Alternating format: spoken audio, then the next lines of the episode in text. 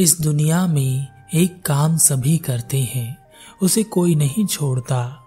और वह क्या है? वह है मांगना। हम सब भिकारी हैं और सभी भीख मांगते हैं। जिनके पास कुछ नहीं है, वह तो भीख मांगते ही हैं। पर जिनके पास सब कुछ है, वह भी भीख मांगते हैं।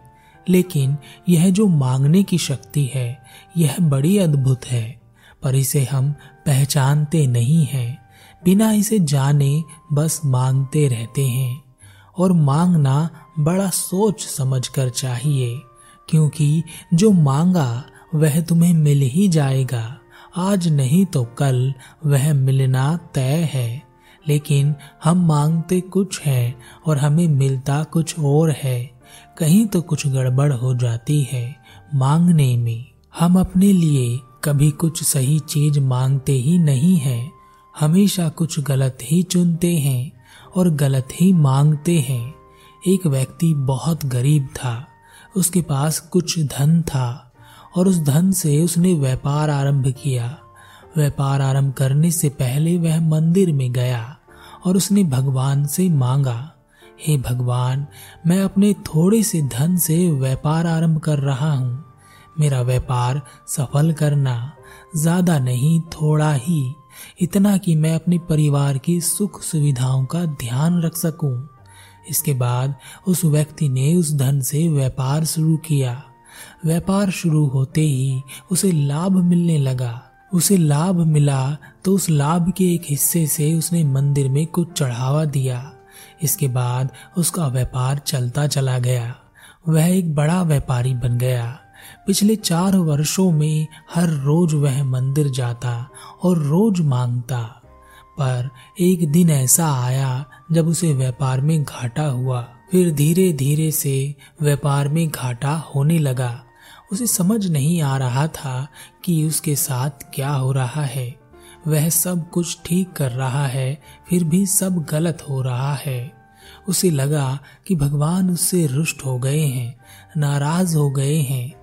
अवश्य ही उससे कोई बड़ी गलती हो गई है। इस गलती का पता लगाने के लिए उसने ज्ञानी लोगों से संपर्क किया। सबने अपने अपने उपाय बताए और उसने वह सारे उपाय कर डाले, पर कोई फ़र्क नहीं पड़ रहा था। इसके बाद एक दिन उसे व्यापार में एक बहुत बड़ा घाटा हुआ, इतना कि वह लगभग लगभग सड़क पर आने से बच गया था। उसके पास कुछ धन बचा, घर बचा और कुछ ज़मीन बची, बाकी सब नीलाम हो गया। हताश होकर वह मंदिर पहुँचा और वहाँ के भगवान के सामने चिल्लाया। उसने कहा, आखिर मेरी भक्ति में कौन सी कमी रह गई थी? मुझसे कौन सी गलती हो गई थी जो तुमने मुझे इतनी बड़ी सजा दी? पहले जब मैं तुमसे माँगता था तो मेरी मांगी हुई चीज़ मुझे ज़रूर मिलती थी। पर अब जब मैंने तुमसे मांगना शुरू किया तो मैं जो माँगता हूँ उसका उल्टा हो जाता है। वह वहाँ की भगवान पर चिल्ला रहा था, धमकी दे रहा था कि आज के बाद मैं तुम्हारे मंदिर पर कभी नहीं आऊँगा, न कोई चढ़ावा चढ़ाऊँगा। एक गुरु वहाँ से गुजर रहे थे। उस व्यक्ति की व्यथा देख गुरु रुके और उस व्यक्ति से कहा क्यों इन पत्थर की मूर्तियों से लड़ रहे हो? यह तुम्हें क्या देंगी?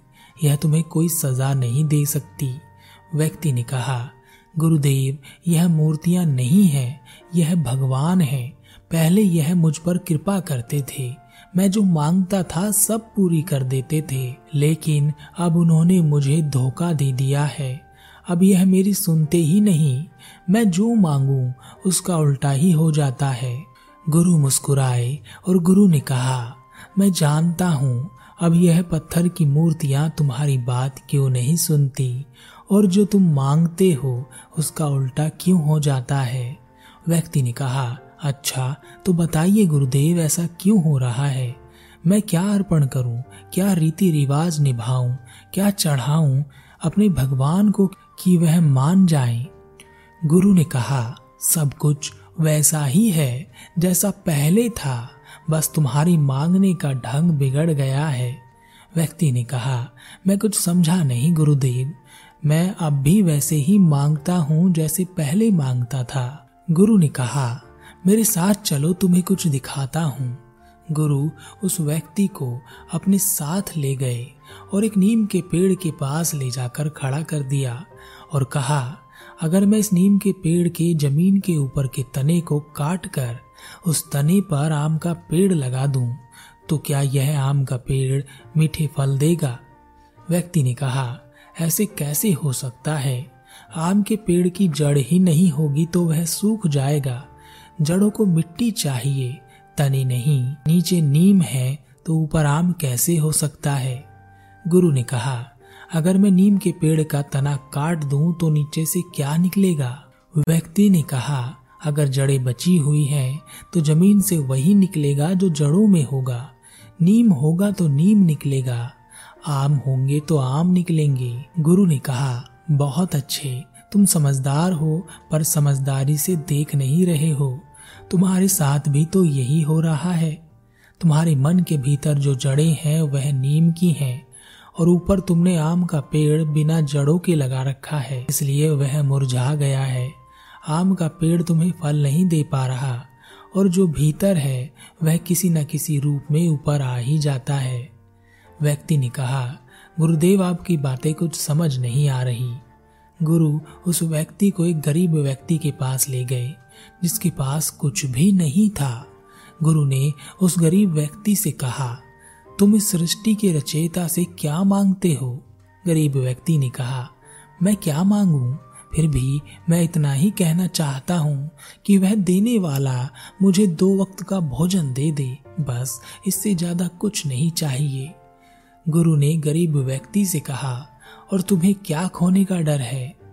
गरीब व्यक्ति ने कहा, मेरे पास कुछ है ही नहीं तो मैं क्या खो सकता हूँ? गुरु ने उस व्यक्ति से कहा देखा तुमने, इस व्यक्ति के पास खोने के लिए कुछ भी नहीं है, इसलिए यह हमेशा पा ही सकता है, खो नहीं सकता। गुरु उस व्यक्ति को एक अमीर व्यक्ति के पास ले गए।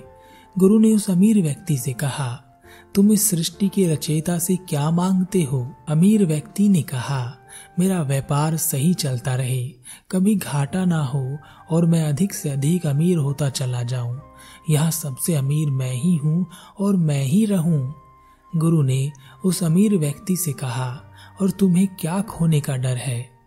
अमीर व्यक्ति ने कहा, मेरे पास बहुत कुछ है और हर एक चीज़ मुझे प्रिय है। मैं कुछ नहीं खोना चाहता, बस यही डर लगा रहता है कि कुछ खो ना जाए। गुरु ने उस व्यक्ति से कहा देखा तुमने, इस व्यक्ति के पास खोने के लिए है तो यह खो भी सकता है। व्यक्ति ने कहा, गुरुदेव, मैं अभी भी आपकी बात समझ नहीं पा रहा।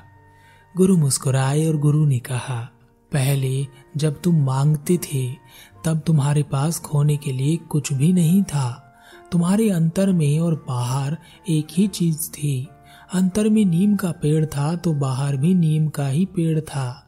अंतर में आम का पेड़ था तो बाहर भी आम का ही पेड़ था। तो अंतर से पोषण लेकर तुम्हारी आवाज़ बाहर फल बनकर निकलती, पर जैसे जैसे तुम्हारे पास चीज़ें आने लगी, तुम्हारे अंदर एक डर उत्पन्न हो गया कि यह खो ना जाए। तब यह वैसी ही स्थिति हो गई कि अंतर में तो नीम की पेड़ की जड़ें हैं और मुख पर आम के पेड़ के शब्द निकल रहे हैं। ऐसा पेड़ कैसे फल दे सकेगा? फल तो वही मिलेगा जो अंतर में होगा। जरा बताओ, जब तुम मांगते हो तो तुम्हारे अंतर में कौन सा डर होता है? क्या तुम्हारी जबान पर भी वही होता है? या तुम्हारे अंतर में खोने का डर होता है, लुट जाने का डर होता है, छिन जाने का डर होता है, और जबान पर सब मिल जाए, सब अच्छा हो, यह चलता रहता है। वह व्यक्ति गुरु के चरणों में गिर गया और कहा गुरुदेव, आप सत्य कहते हैं। पहले मेरे मन में जो था, वही मेरी जबान पर भी होता था। पर अब मेरे मन में डर रहता है, और मैं ज़ुबान से कुछ और ही बोलता हूँ। शायद यही वजह है, क्योंकि दुनिया बनाने वाला अंतर में फैली जड़ों को सुन लेता है, पर ऊपर क्या है वह नहीं जान पाता। और ऊपर तो वह झूठ ही झूठ रहता है, सत्य तो हमेशा जड़ों में ही समाया होता है। उस व्यक्ति को अपनी भूल का पता चल गया और वह गुरु को प्रणाम कर वहाँ से चला गया। अब एक खास बात कभी कभी हम सोचते हैं, हमारे जीवन में इतना बुरा क्यों घट रहा है और इस सब की एक ही वजह होती है हमारा अंतर मन कि उसमें क्या चल रहा है, यही महत्वपूर्ण है। यह तुम्हारे सुख को दुख में परिवर्तित कर दिखा सकता है।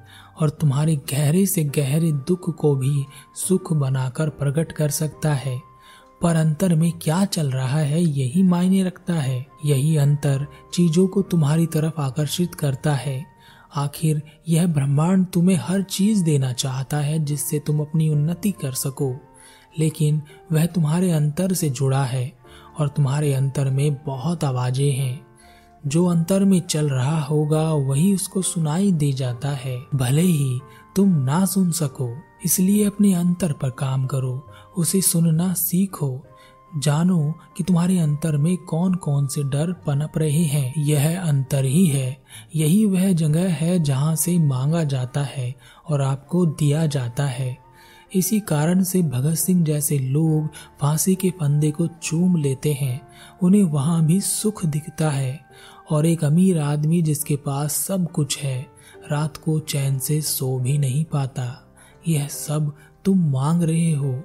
जरा संभल कर मांगना, क्योंकि मांगी हुई चीज़ पूरी हो ही जाती है। देर सवेर मिल ही जाता है। कुछ बुरा मत मांग लेना।